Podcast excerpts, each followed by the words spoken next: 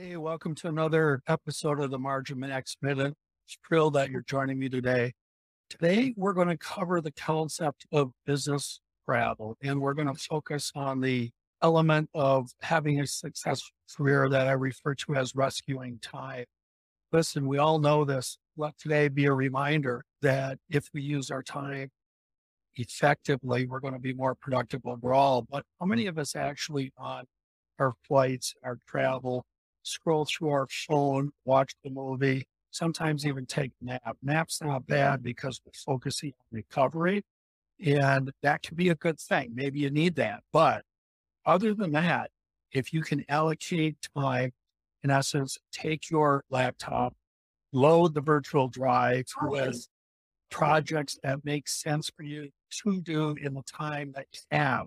For instance, I'm going to Houston, Texas today, and I'm going to allocate between two and two and a half hours each way to work on some very specific projects that sit in that time zone. And I'm going to do it. I'm going to crank through them and have the satisfaction of watching those off my list and getting going. Today, I also experienced a flight delay. I'm going to gain, when I look at it, not lose two more hours to do yet another project because I remember to stack projects in my virtual briefcase just in case that happened.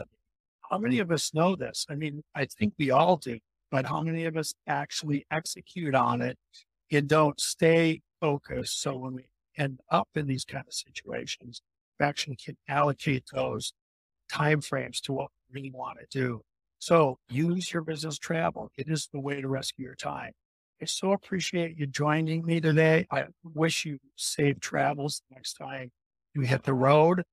And I hope that this will help you. If nothing else, just remind you that there is pockets of time for you to utilize that you can make really productive.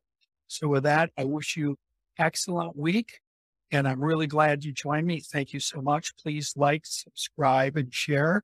I'd really appreciate that. And I will work each week to bring you actionable advice that you can implement immediately.